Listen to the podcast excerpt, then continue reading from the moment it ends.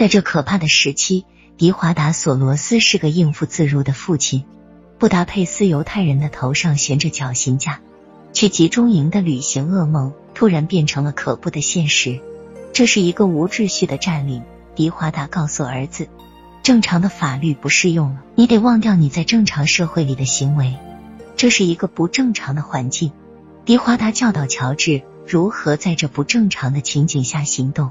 为确保他的儿子不被纳粹当局带走，迪华达贿赂了一个匈牙利官员，允许他的儿子作为一个非犹太人官员的儿子在农业部出没。迪华达还为儿子买到了假身份证，他成为儿子生存的关键。在战争期间，乔治·索罗斯变成了希诺斯克里斯，迪华达也向那官员的犹太人妻子提供经济上的援助，使他能躲过纳粹。后来的几年。乔治·索罗斯委婉的称，他父亲的行为是纯粹的商业交易。迪华达贿赂过的匈牙利当局负责没收那些已被送往奥斯威辛的犹太人的财产。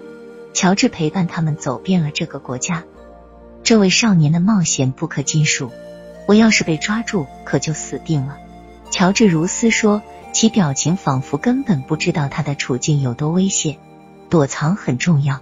一个藏身之地就是一个地窖，砌在石墙里，沿着上下起伏、狭窄局促的石阶可进到里面去。在地窖里的另一藏身之处，有更多的掩蔽物，在一道锁着的门的另一边。这个家庭藏在第二个地方，也就是里边的那个。乔治和他的家庭共有十一处藏身之地，他们常常在朋友的阁楼或地下室待上几个星期。但从不知他们会一下失去这些避风港。要是十四岁的乔治在此期间经历了恐惧，日后他也绝不会承认。的确，对他来讲，那年月是一次冒险。一次，迪华达和乔治都藏在一个地方，用的都是非犹太人身份证。他们相互问话，但不是以父子身份，以免暴露他们的真实身份。另一次，当索罗斯蜗居在一个地窖里时。乔治、保罗和迪华达做游戏以打发时光。他们赌一点糖果，当乔治或保罗赢后，他可吃赢的东西。迪华达可能回想起一战时的一个古老的生存游戏，他拒绝吃赢来的糖果。乔治发现一九四四年战争中的经历非常刺激，他后来把那段时光描绘成他生命中最快乐的一段。他感觉自己仿佛是电影中的英雄英迪拉约尼斯，胆量超群，没有凡人的恐惧。有迪华达在，大不相同。乔治十分为他的父亲自豪，被他的自信激励，认为他是个真正的英雄。说到明显的错误，倒是迪华达教会了乔治终生难忘的生存艺术：一、冒险是正确的。二战后期，整天用生命去冒险。迪华达才相信大多其他冒险是值得的。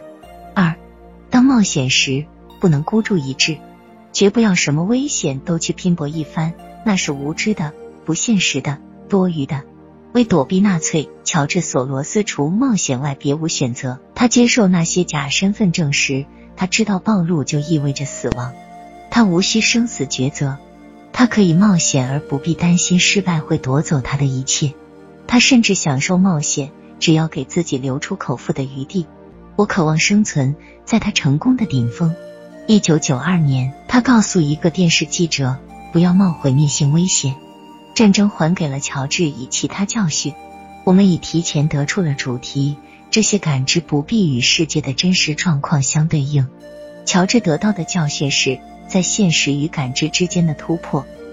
当他日后编织人生哲理与金融市场理论之网时，他始终探讨的正是这个突破。